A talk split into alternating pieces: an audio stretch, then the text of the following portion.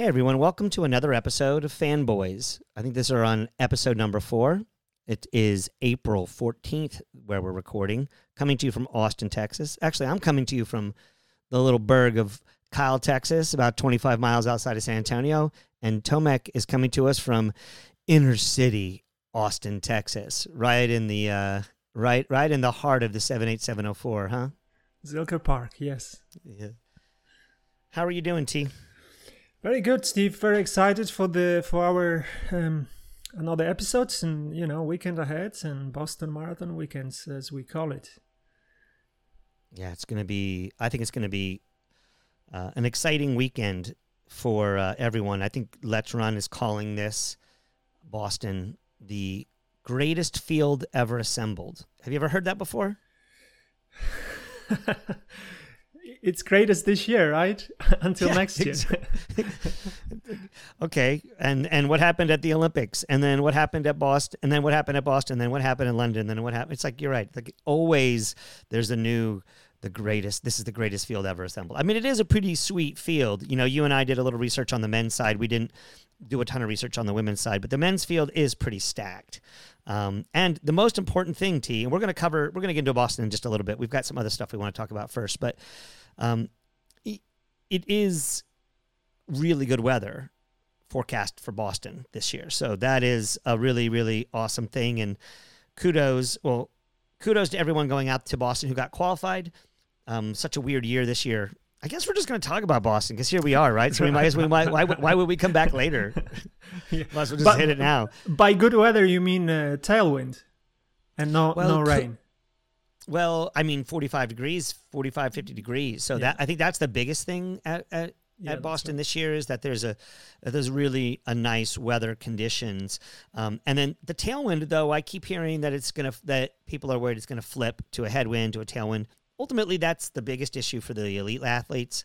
Most of the most of the folks that we're going to be following really closely, um, folks that we know that we're coaching or that we're excited about seeing how they perform, they're it's a parade. Uh, they're they're they're they're backed in behind dozens and do- hundreds of hundreds and hundreds of people. So it's not really that big a deal for them in terms of whether there's a head, headwind or a tailwind.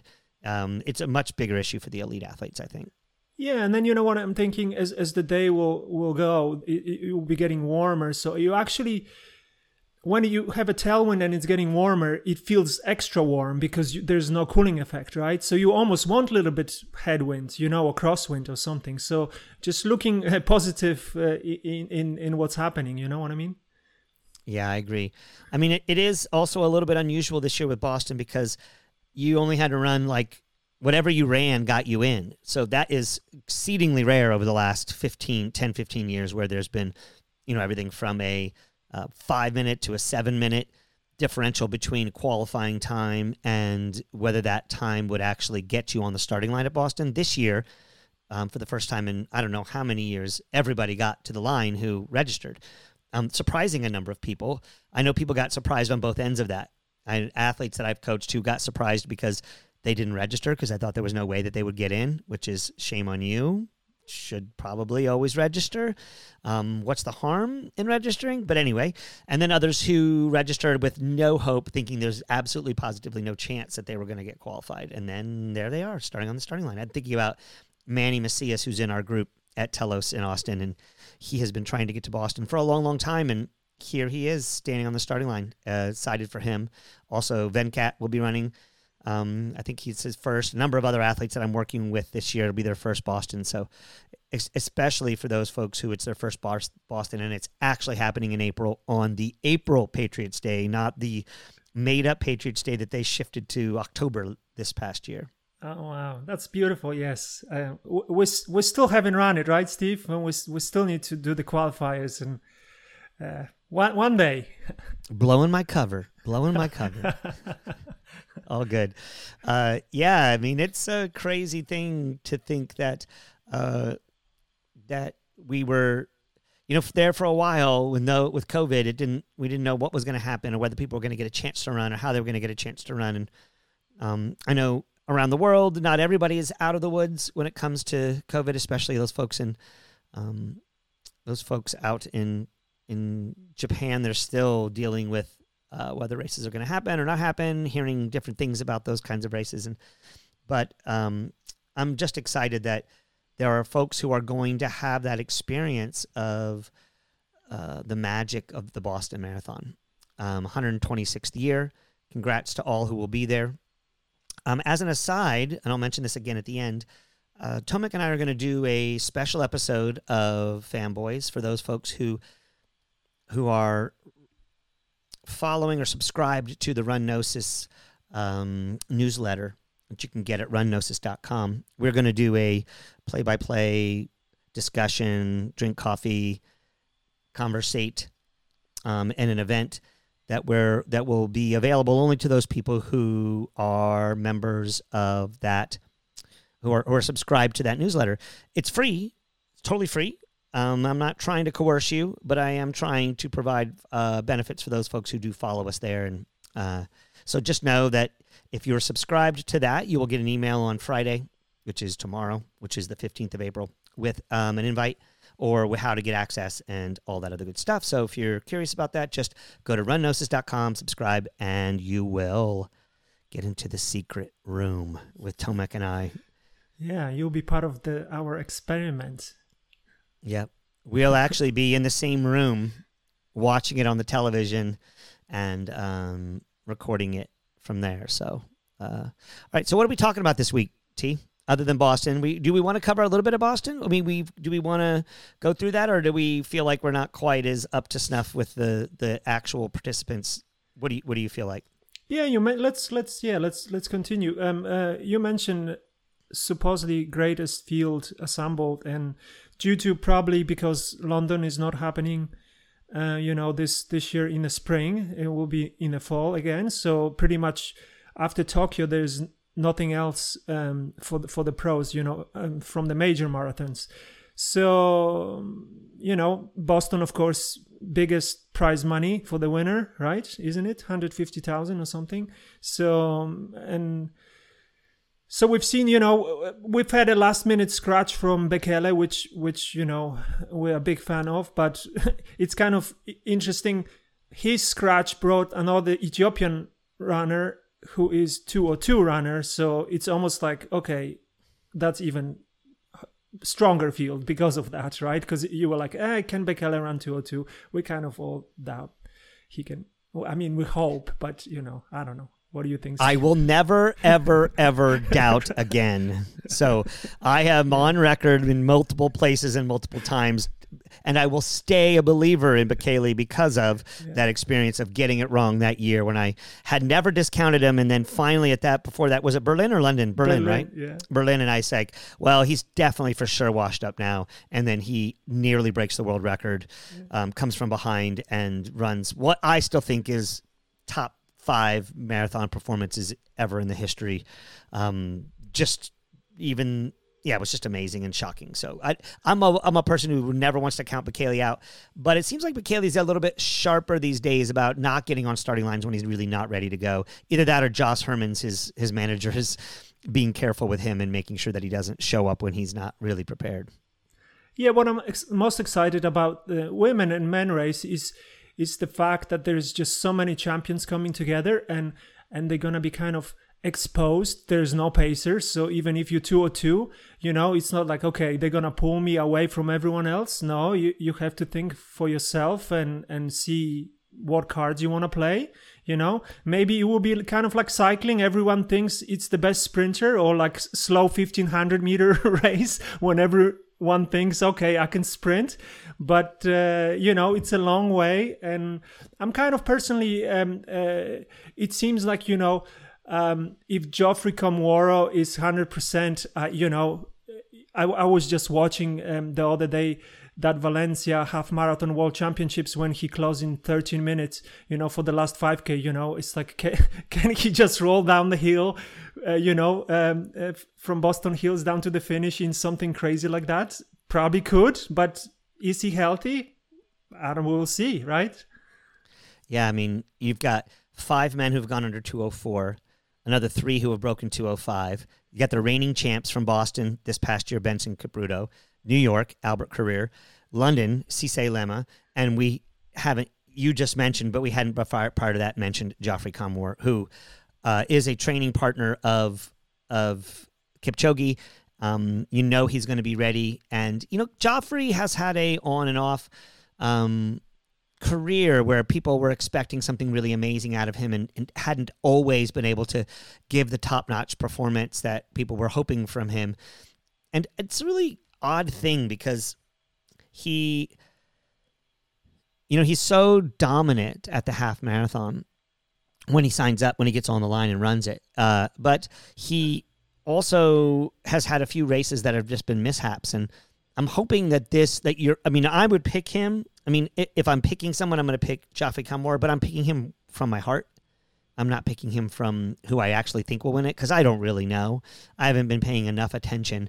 But I do know that for sure you'll be hearing and watching um, an unbelievably exciting event on the men's side. It should just be really special. And we know the way these things kind of play out that it's going to be pretty. It, it will probably come down to what happens on Boylston because it's been that way for a while. It has been lately, people have not really been able to get away, you know?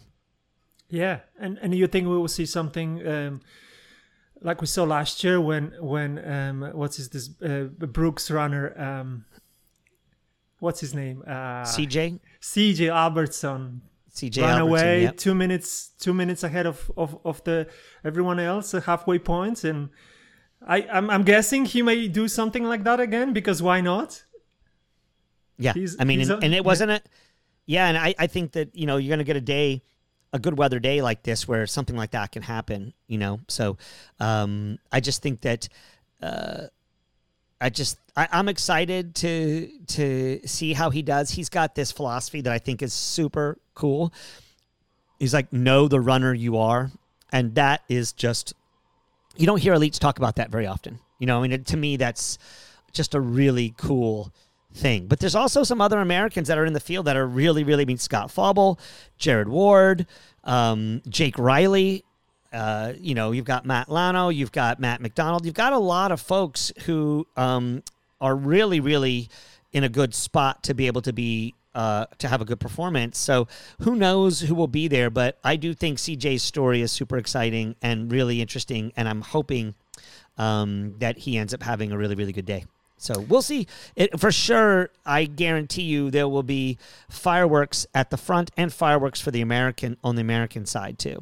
Yeah, don't don't forget uh, Nico Montagno. Um, I think that's how you pronounce his last name. He's he's on an upswing. You know, won a 15k champs recently, uh, and he is trained by Deena Kastor and and and the Mammoth Mammoth Legs group. So he She'll be ready. Yep, yep. He has a great great mentors and, and coaches out there. Yeah. Um, do- what do we know about the women's field? Well, I know the Peres Jepchirchir is is uh, uh, is gonna race um, Jep Kos Koskai. Mm-hmm. So apparently, those are two women. The the two has been performing um, uh, best in the last you know um, couple years, uh, meaning winning winning medals and and um, and majors. And then you know um, there's our favorite Morris, Mo- Molly Seidel, and um, I wonder how this is gonna go. Right? This is this is if it goes fast, does she go with them or does she does she not? You know that would- that would be really fun too. Well, Boston's not a fast course. So for her, you know, one of the major things that happens in these courses that are, I mean, I think Boston is a, okay, let me be careful because I just gave a race race plans to a number of athletes who probably will be listening to this. And I've told them repeatedly that Boston is a very fast course. Boston's elite times have not always turned out to be world leading, world class times.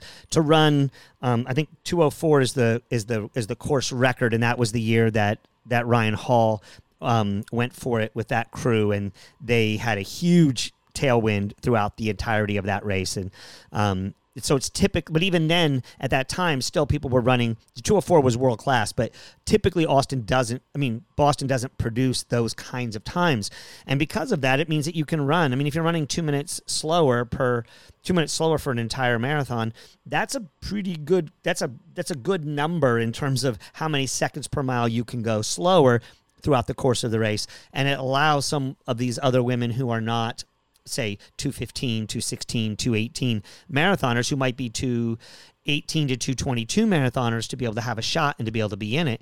And of course, if you get a, you know, this year we're not going to have that kind of weather like we got at 2018 when Des Linden stole her win. But, well, stole, that's not even fair. She just, it fell into her lap, really, right? So she was just looked around and was like, well, okay, well, if nobody else wants it, I'll go get it.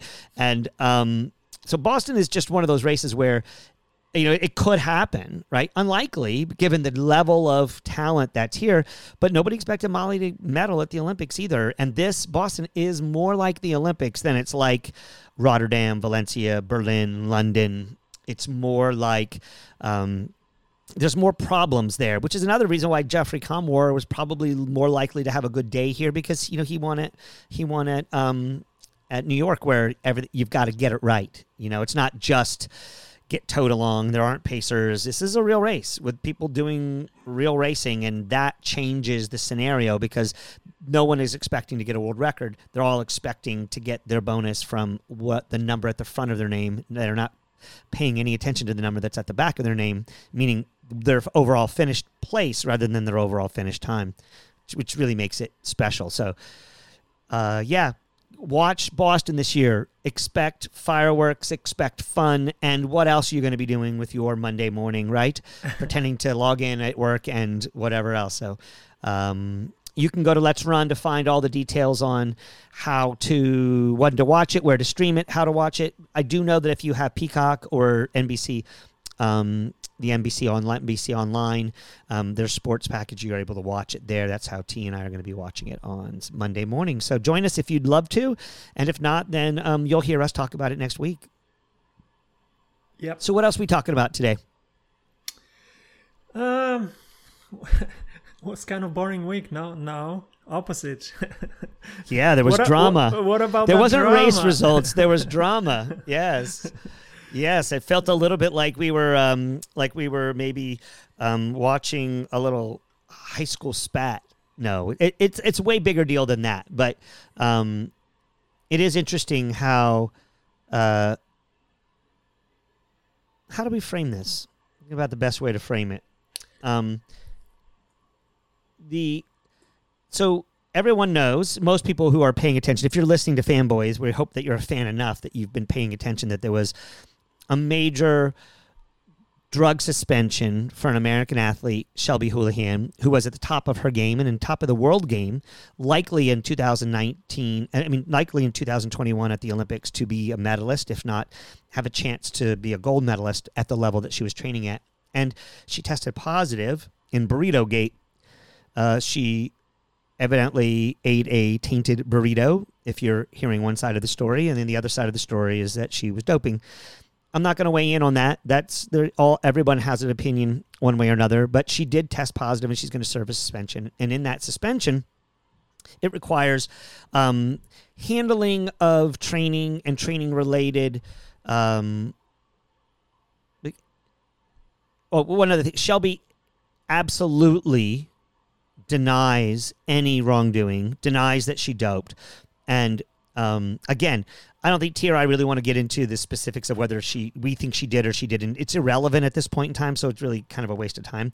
But in the news this week, um, Gabriela, how do you say her? What's her little Gabriela Stafford? But what's her middle De- DeBues? DeBues Stafford. Yeah, Gabriela DeBues Sta- Stafford. G- GDS for short. GDS for short. She runs for Jerry Schumacher's Bowerman Track Club. She was in the hunt in the 3K was it? Was it she was the three? Yeah, it was in the 3K at the World Championships. We talked about her. She ran an amazing race in an incredible field, um, where she got fourth behind two Kenyans and Ellie uh, um, Purrier St. Pierre. And just running at the top of her game, an incredibly talented athlete. Can She's moving up from the 1500 where she was been world class for a long time. She's a Canadian athlete training um, with that group, kind of like Mo Ahmed does. And she basically announced that she was leaving the Jerry Schumacher group.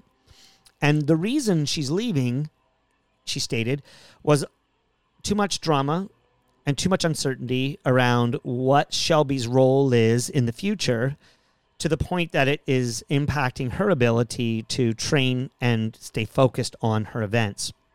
I thought she handled this the way she announced this in a really professional way. I thought it came out. Um, it's big news for people following at least um, North American track and field um, because Jerry's group uh, has had a lot of people leave it recently. There have been a number of defections from that group.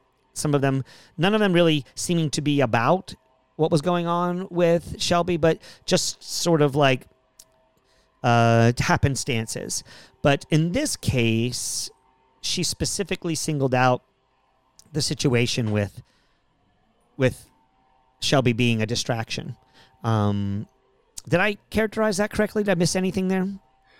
I think you you sh- we should mention that you know when when Shelby tested positive and that went public, whole t- team, including coaches and athletes, I mean um, training partners, made a statement that they hundred percent believe her, and you know um, it, it was kind of kind of not so charismatic or out of heart. It seems like that those statements they were just you know it's like a press conference in a way, but what was what what happened? So after the statement, right? Um, we knew okay they they supporting her, and we thought okay now she's gonna take a break and she will just chill because what else, right? She needs to find something else to do, and it it continued to be like wait, she has been seen with the team that's training with Flagstaff, or she's been t- seeing in, when team is in the Park City, or on other locations, right? So everyone was like,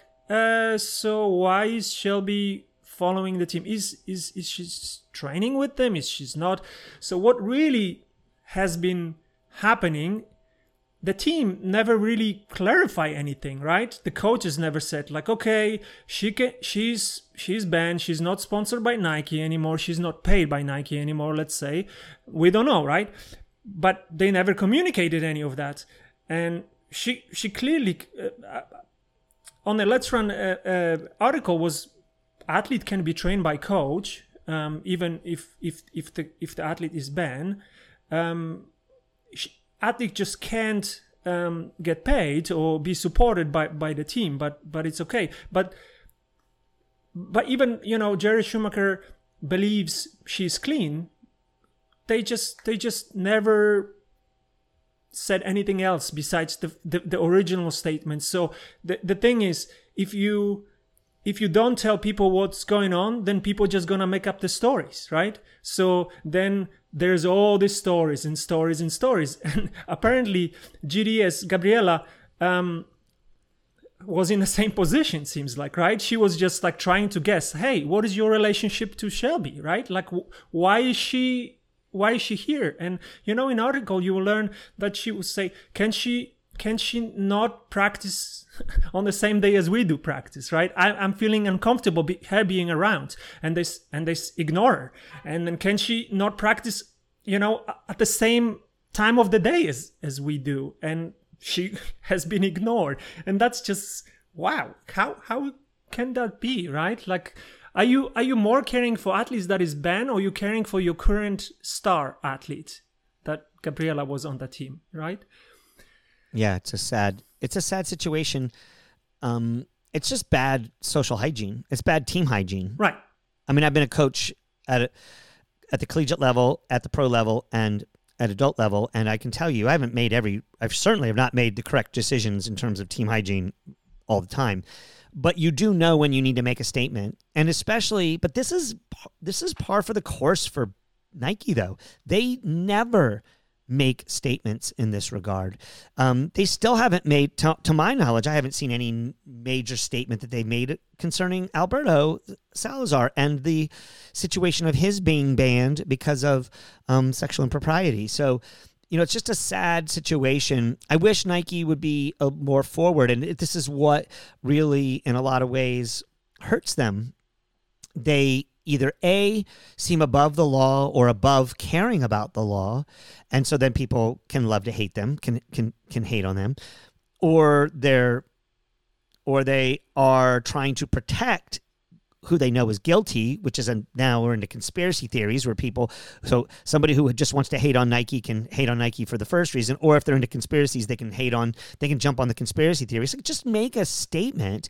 In no way, shape, or form do we accept doping. However, we feel like Shelby is not guilty, and this is how we're handling the situation. Um, okay, we can talk all about that, but let's talk about Gabriela all I can say is kudos to her. Like tip of the hat to be like number one, I don't dope. Anybody that questions about her doping, I think this is fully clearly saying not only do I not want dope, I don't even want the sniff test. I don't want anything else. If she's super smart cookie to get herself out of that situation, she keeps her Nike sponsorship, which is a really good deal. Um, and she moves up to probably the second best training group that there is in the nation. I mean, there would be arguing about that, but certainly one, a group that understands 1500, 1500 5K training. She's training with Trent and um, I think her name is Hillary, right? Schwefton Puffer, Schwefton Puffer, something like that. I don't know exactly how to say their names. But she's going to be in Vancouver getting all the support, all of the support that you can get from Canadian athletics, which is definitely doubling down at least when it comes to spring and summer you know when you think about summer olympic sports because they do have a lot of winter olympic sports but from summer olympic sports they're definitely way more supportive of their track and field athletes than the united states is comparatively in terms of you know media outlets and and, and putting them all they're they're they're definitely track and field is at a much higher level of support and understanding and and and fanship in Canada than it is in the United States, comparative, right? Um, and so I just think it's a great move for her all the way around. It takes a lot of courage to make a step like that. And she states unequivocally that she loved being coached by Jerry and she felt like she was in the best shape of her life. She'd been training at the best shape of her life. So not only is there this great sort of ethical decision that she made, but she's she's going to pay for it in some way. She's going to pay for this choice. Whether that comes out in terms of performances at this World Championships, we're not sure, but it certainly should have affected her World Championship performance indoors, and she ends up fourth in a race where three people who beat her um, almost everybody would have said were um, would not have thought that she choked. she certainly didn't choke. She certainly gave a great race performance. She didn't have her best day, and as she said, strategy always at that at that level on that day, the strategy has to be perfect, and she wasn't perfect. Um, anyway, I, I'll just say I have always uh, thought GDS was a stud. I really like her sister. Her sister seems to be somebody to keep an eye on. Her sister is getting better and better and better. And she joined Jerry's group this summer. So we'll see what happens with her in terms of whether she stays or she transfers, goes where her sister is. Who knows how that all plays out. But I just want to, I just, I've always been a fan of GDSs. I'm especially a fan now because I just see someone who's um, going to stay, doesn't just, doesn't want to deal with that drama and doesn't want to be in that position for dealing with it. What, what's your take on that? How do you feel about that? Hundred percent. You know, it's been in in a way refreshing, and you could you could sense that across all media. You know, that cover cover our sport. It's everyone was like, "Wow, that's just beautiful." You know, to being so transparent, being so honest, and for once, you know, telling how you feel and and how how it goes. And you know, apparently, um, she's she's she's person who who gets high anxiety so she just doesn't want to deal with that anymore you know? It's just like not serving her well in in her um, personal life and and also in in uh, in the performance. So it's um, she seems like she she found a place right now and it's it's her home country and um, i hope you know she we may see something big from her you know as as now she's letting go all all, all this negativity that that she kind of was second guessing and and and didn't want to be associated with with whatever it is you know? Um just like it looks like it's just lack of transparency uh, and and she the the the Bowerman Track Club uh, staff and teammates didn't didn't help her to calm down and didn't explain things and she just left. Good for her. Yeah I agree. Yeah it's It's a good thing. Um, Shelby, uh, the day or two later, I think it was just a day later, um, put out an announcement basically. Um, and this is where the drama is mostly because before I thought Gabriela just she just did it in the most she strongly exited with grace um, and it just didn't come off and Shelby's response just didn't come off well to me at least. That was my buy so Shelby basically just put out an announcement that said I didn't have any idea that GDS felt this way. Um, I wish she would have come to me to tell me about that. I'm like, okay, right, yeah, okay, right. Um, that's her job, right? Okay, Shelby. Um, and basically, I think what happened was Shelby was embarrassed. I think Shelby's been trying to get. She's trying. She's doing the best she can with a very, very challenging and difficult situation. But her, she should have just let it go. She should not have replied. She should not have responded. From my perspective, she didn't come off um, with anywhere near the same grace.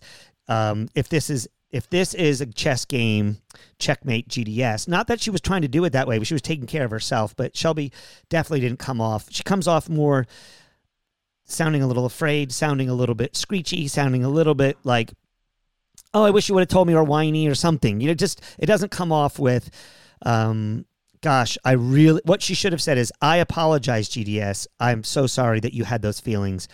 I wish you the very best. Right. Carry on. Right. Instead, it, instead it's like you you're piling on to me. Like what? What? What? what? You you It- wh- whatever choices you made created this situation, and it's time to get out of. And you don't. We don't. No one wants to hear from Shelby right now. We don't want to see her watches of what she ran for her 5K time trial or her 1500 meter time trial. I, want I don't want to know what her training is. You're banned. You're out. For whether it's right or wrong, it doesn't matter. Wait. Shut up, wait a little while, and then come back and let us hear your story. Make it be on the back end instead of the front end. Right now, it's just not a good look. You know, Yeah, I mean, yeah. she's she's 25 years old, six years old. So I don't really blame her, but I do blame the people around her who are who sh- you know because I I would react the same way. I'd be like, "Fuck you! Don't don't you know i would be grumpy too but try to do it the best way. But i would hope that i would have people around me that would say that's not a good look. And i do think that's who's failing her because shelby's you know this this is this is this is chess at a high level for these athletes. Um and uh again you know i can also say this uh, i'm running off of the mouth a little bit with this but i also think again nike is just showing again how it has an opportunity to be to lead and it chooses not to lead Instead, it chooses to um, wield its big stick. And um, this is why people don't like Nike. I wish they would operate a little bit differently because I do like Nike. Do I think that they operate above the board all the time? No. But I don't know that anybody operates completely above the board all the time. And who am I to be one to make those judgment calls or try to determine that is or what that is? I am not a, I can't judge those things, but I can look at it from the side and just say, we would like, we would, it would be good for the fans to know what the hell is going on, Nike. So treat us with respect because we're gonna we're we're we're your we're we're all pretty keen and we all are paying attention to how you're handling these situations with from the Alberto situation to this one to your um, controlling the US USATF in ways that you use your dollars to control what USATF is doing. And you and I T, we have not been shy about bashing USATF recently. Um, but you know I don't know. It's just an opportunity missed and it always saddens me. Do you think Brooks would Brooks would miss this opportunity? No no. Do you think On would miss this opportunity? No. They wouldn't. They wouldn't miss the opportunity. Would Adidas? Probably, but definitely not. Definitely not these younger, hungrier, especially Brooks, who's who's who's doing things pretty well. I mean, just what they're doing and how they're operating is really, really special. What's going on with On? They're still new enough. They're still too new to the game to be really tell exactly what's going on with them. But again, Brooks just comes out looking so good the way GDS looks in this, just by keeping doing things the right way, doing the best things they can, and then standing up for the athletes, and also, in my opinion, standing up for the fans. Yeah, hundred percent. Yeah. And speaking about Brooks, you know, um, and we can transition from that. You know, um, uh, Brooks' best maybe athletes or best known, um, um, Des Linden was just announced um, running um, chief officer, advisor, office, something like that, right? Running chief something officer. I know it's an officer, so it's a C C C position, right? Chief running advisor. That's Chief running name. advisor. Chief running advisor. So, Not sure exactly what that means, but Well, yeah. I hope she gets paid like a C person, which is you Let's know hope. whatever, right? yes, And- she's and, in the uh, C class now. Yeah, but but it's pretty much it says they look we we um value what you do right for community value who you are as a person and and you have a voice and we you know you represent us so well that we want to keep keep you know as as her running career maybe is going uh, you know tr- she's transitioning maybe to to so, do something else. And even though they said we would love you to keep keep going as as as long as as far and as fast as you you can and want. And but when you when you're done ready just we want you to keep we won't keep you you know because you you are you are great you know you're representing our brand so well. And and that's just great. And and so that and brooks beasts uh, you know that's another group in seattle that that it's so cool you know. And yeah i'm i'm i'm big i'm becoming fan of brooks um more and more you know. Yeah, yeah, they're they're doing things right, and they uh, they are more of the people, salt of the earth, that's right and uh, their Des Linden is the perfect person as a as a representative of that brand, and she resonates, and she's also a really good commentator. I mean, I still think that Trey Hardee, of course, hook 'em horns, right? Trey Hardee is is really really good. I also think, um, uh, what's his name? The sprint. Uh, Ato, Ato Boldon. Ato Boldon's really, really good. But Des Linden is not distracting whatsoever. She never says anything distracting. She always is ready to give case in point of the exact move that's being made. Um, she's she's covers the moves in her coverage, which is not particularly easy to do, having been a fan and listened to a lot of people doing it. Seems like that's a really hard thing to do because some people just can't seem to get it right. She gets it really right. She predicts a move is going to be made. She watches the move. She gives you context for the move. And in between, she's not inanely talking about somebody's, you know, favorite pod, podcast or their favorite, what their music list is or anything else. She's like business business, business, because she's been in the business and she knows what it's like to be an elite athlete. And you can tell, like she, Ato, and Trey, like that. I hope that NBC keeps her because she's really, really good. And um, I, I don't, you know, in the past we've had some really bad announcers. I don't want to go bashing people, but NBC keep Des. She's really, really good. Um, and it's great to see um, Brooks support her in whatever role that is. And it's nice to see that a, you know, in our sport is one of the few sports where an athlete can retire with a brand, right? And that's a really cool thing to see when athletes retire with a brand. Again, painting Nike with a with a bad brush here. They don't seem to even support those athletes once they move into the next phase of life. Already, Brooks is saying we don't want to lose Des because we see Des as continuing to be relevant and important. And you know, Des is the queen of the one-liners. If you follow her on Twitter, she girl girl knows how to drop um, truth bombs, and it's really fun. She's also at Boston, right? I think I saw on one of her tweets or one of her posts, maybe it was Instagram or Twitter, I can't remember, but she was like, "Finally, I had my first good workout." That's the other thing we love about Des is like she's got bad workouts all the way lining up, and she's like, "Okay, I had a good workout. Maybe I'm ready to go." It's like, Yeah. yes, girl, yes, that's so cool. Well, you know, uh, you can hear Nike athletes, you know, um, occasionally. Like I know some guys, um, like M- Matt Tegenkamp. Remember that 5K guy from Wisconsin and and um, Bumble? I forgot his first Andy, name. Andy Bumbalough. Yeah, Andy you know they both are right now with with Nike uh, development, shoe development team, and other roles. But you never hear about it until you like learn, like, oh, what happened to this guy? And then you like somewhere, so, so somehow you learn, like, oh, they are with Nike. You know, that Nike appreciated them as a people and and, and hire them. You know, developing To do but- great things. but they don't don't announce that, right? So you you don't know. yeah, exactly. It's just like not they. I don't know. They may be too big. I guess there's Yeah. So interesting. Yeah. Yeah, and then you mentioned, you know, um, you, you, you shared with me the um, uh, document um, translated from Norwegian uh, earlier this week, and it was about, you know, the the Ingebrigtsen drama, as as we all were kind of when the news broke that that, that Ingebrigtsen um, is, is stepping down. Everyone, oh, it's is he sick? Is he having cancer? Is he dying? And what's happening, right? And again, was just kind of guessing as we both have uh, separate Norwegian friends. We could just like, what's going on there, you know, because nobody could understand what those guys talking about, and um, and and and uh, for a while was nothing, but now now it's it's clear that there was just too much drama. Is that yeah. what you got, Steve, from that document?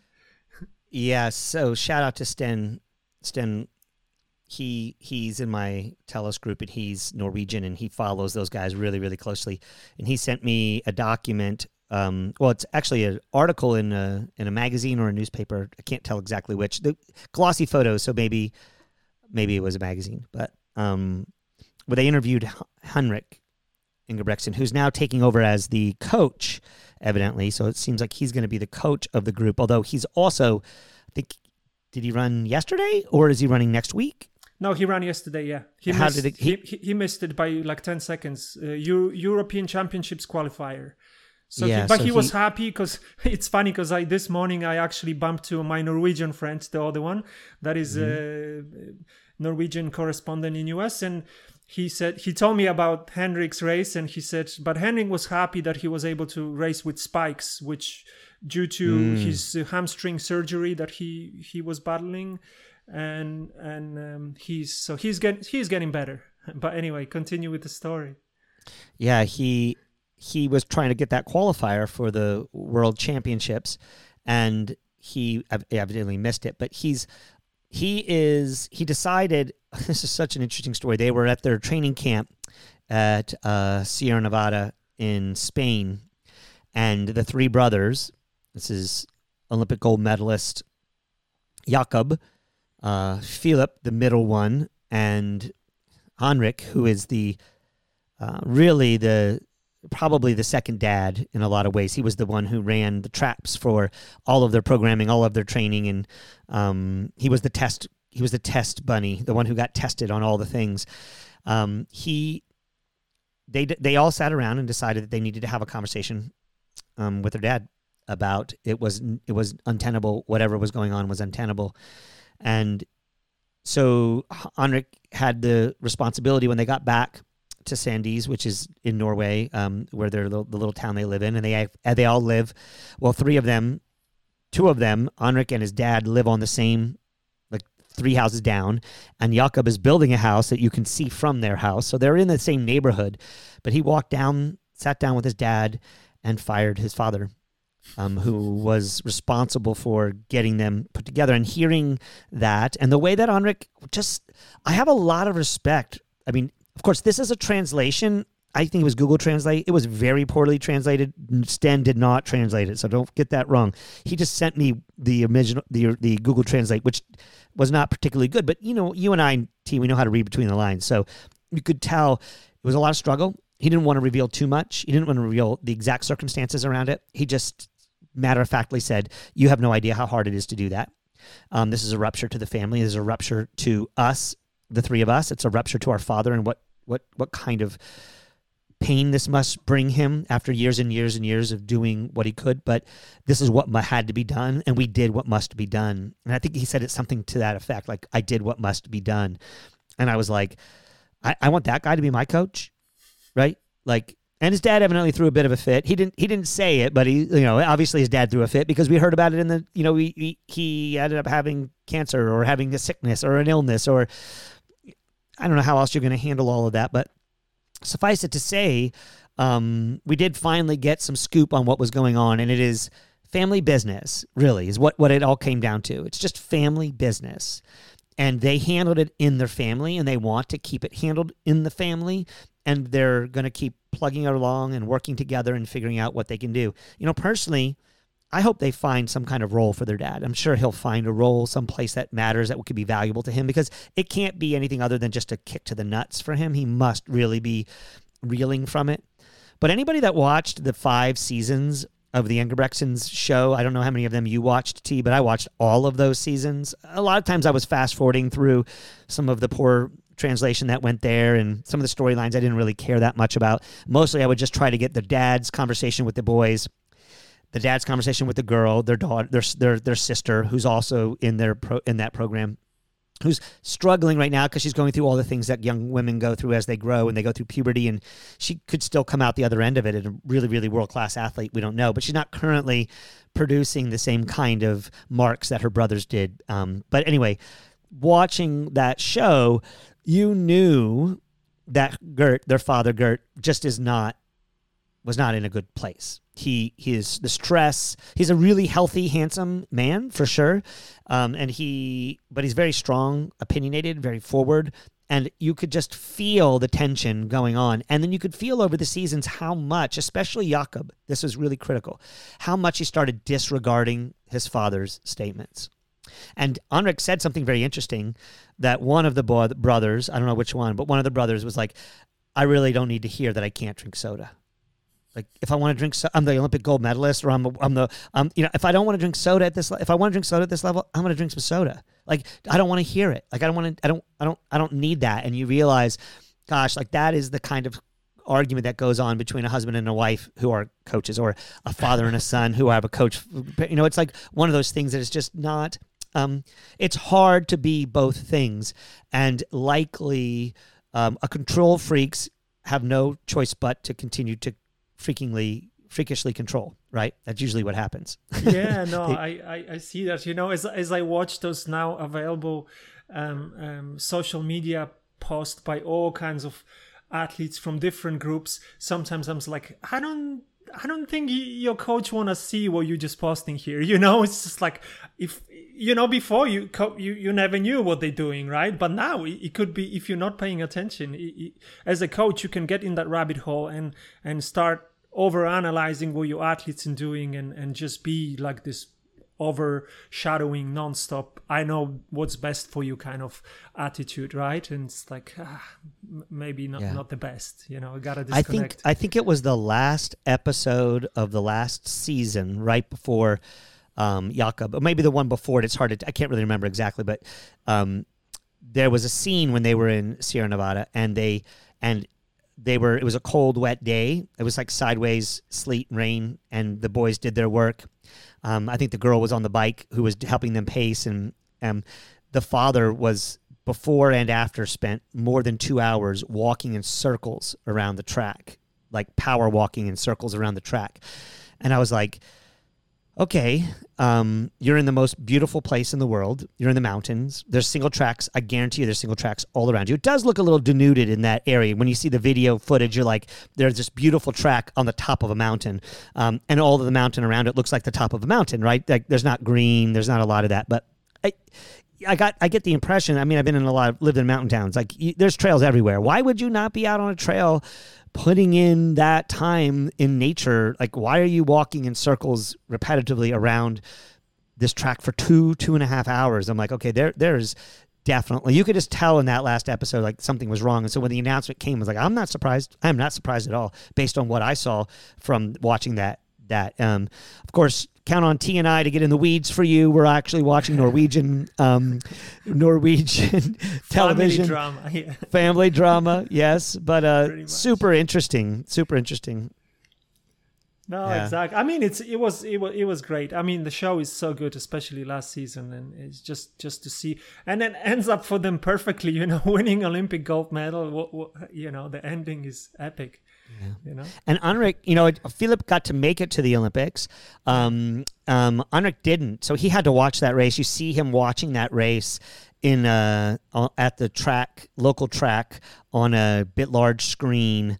Um, and they did a great job of cutting that footage of seeing him, and you just felt for him. So for him to be in this position now, I'm like, I, I, a lot of people think, why would you continue to have the same drama? Why would you have family drama? Why would you do all that? Well, because no one else knows better about what they're going through and what's happening, and he's not done himself, right? And their model, I mean, Gert did not make up their training model. Believe me, well, you and I may end up covering a, a series on this, but I'm working on a project with another person about basically breaking down um, Bach, the the sort of Joe Newton, um, Marius and uh, Gert Ingebrigtsen training theory thing that's been going on and what they're doing in training, which has translated now to um, what's going on at NAU. Mike Smith, Galen Rupp, um, Rachel Schneider, they were all going through, you know, uh, it, Mike Smith was on this pretty early on of doing what they call double tempos and double day tempos and these things. And so we do know that most of what training was going on wasn't coming from an innovative father coach, but more uh, tried and true Norwegian system that was really cutting edge and hadn't been tested that Bakken personally tried tried on himself through heart rate monitor training, but most importantly through lactate test, te- lactate test training, and which is super interesting that you know they they have a system that's not dependent upon the coach, and the boys know it. Like they they know it. Um, yeah, another thing I didn't really realize, um, only really realized until recently was Peter Koh also was involved in the making of the what he was involved in how Bakken. This is another Norwegian athlete here. I think he ran 1305 2000 2002, 2003, something like that, um, which 1305 at that time was screaming incredibly, really, really fast before we've got the new shoes and got all these athletes running, all these European and American athletes running so much faster. But um, he, Peter Koh has a has a piece of the puzzle of what was going on there. He, I saw some recently some photos of articles that he, of, of letters he had written to Bakken on the training, what he was doing, and how the training was going, which is really really interesting. But um, I digress. So yeah, it's it's exciting. Um, a drama, right? We didn't. I didn't. We so I guess maybe what we can call this episode. I'm not sure what we'll end up calling, but something like. Um, come for Boston, stay for the drama, right? it's it's a drama episode, you know. The the the the, the quiet before storm uh, for Boston, and then BTC, and and, and the Norwegian drama. Yeah, exactly. It's perfect. Yeah. that's that's what. Yeah, fanboys. It's perfect. You know. yeah, cool. Well, anything else we want to cover? Um, no, there's there's a bunch of distance distance you know races in US uh, Stanford Mount Sacs this Mount weekend. Sac, yes, so and I know Texas is there this weekend. I'm, ex- um, I'm, I'm, uh, most exciting for me probably is um, um, Evan Evan Jagger or Jagger uh, is back to 3000 steeplechase, so he hasn't yeah. finished in like three years. So let's hope he does finish and he's good. Uh, it will be it will be interesting to see where he is and then and then another one, Karissa Schweizer, the back to BTC. She's back back to racing as well, and yeah, it'd be exciting to see how they do. And and I don't know if you know uh, the the, the Boston Boston Boston group or um, New Balance group women will try to break DMR world record in a new facility in Boston. That's tomorrow. Cool. Indoor facility or outdoor yeah, facility? they they open new indoor track. Sup- yeah. Supposedly best best track there is and mm-hmm. to the opening ceremony will will be the DMR um, trying to break take take back from Union Athletics uh, women um, the world. Who was? Do you know who's um yeah. who they've got in the different positions? Yeah, um, Ellie is is for the mile, and then Sydney mm-hmm. McLaughlin.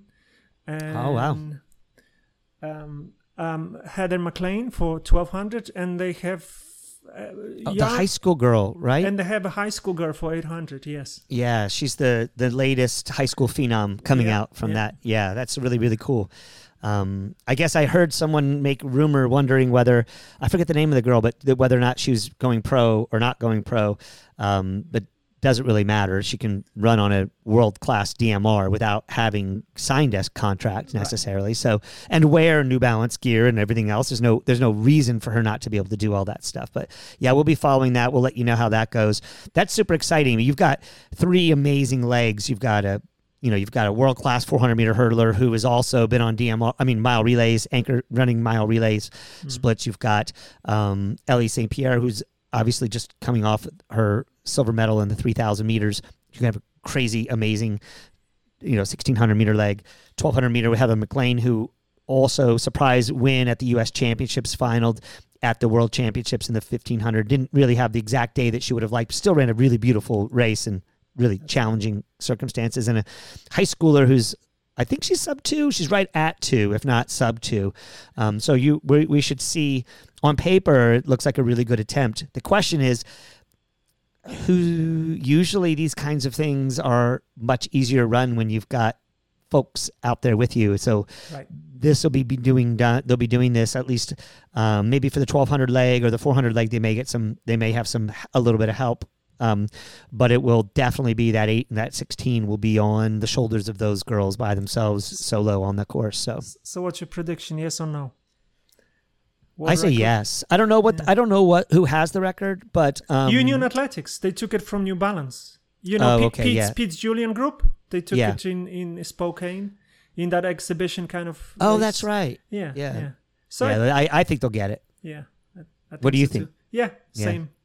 By a little bit. I, I only think because Ellie can run by herself, you know, the mile leg, she can run by herself, you know. Uh, Yeah. You know, whatever she can run for for 20. Yeah, for sure. Who anchored the Union Athletics? Do you remember? Uh, Was it yes, the, the Klosterhalfen? No, no, the new um, Shannon Osika.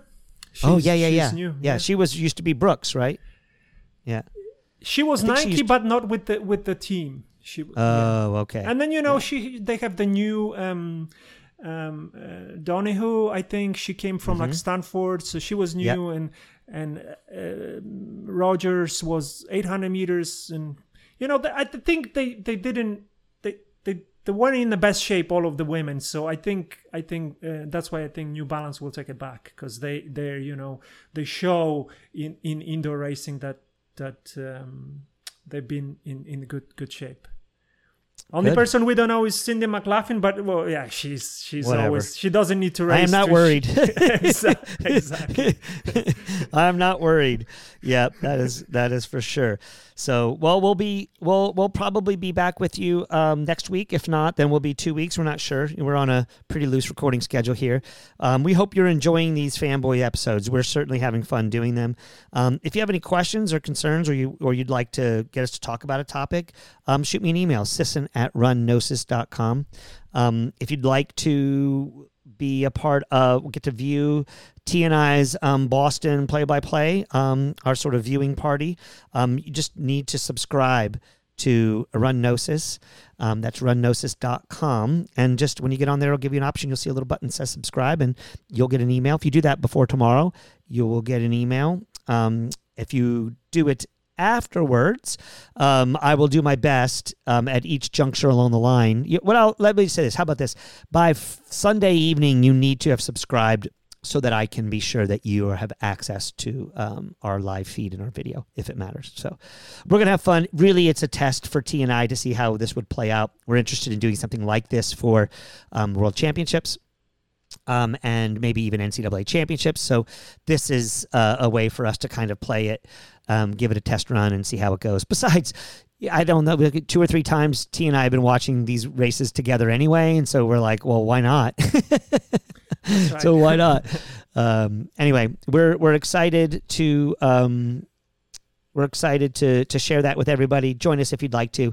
If not, um, check us the next time, and uh, we'll talk to you soon. Thanks, everybody. Take care.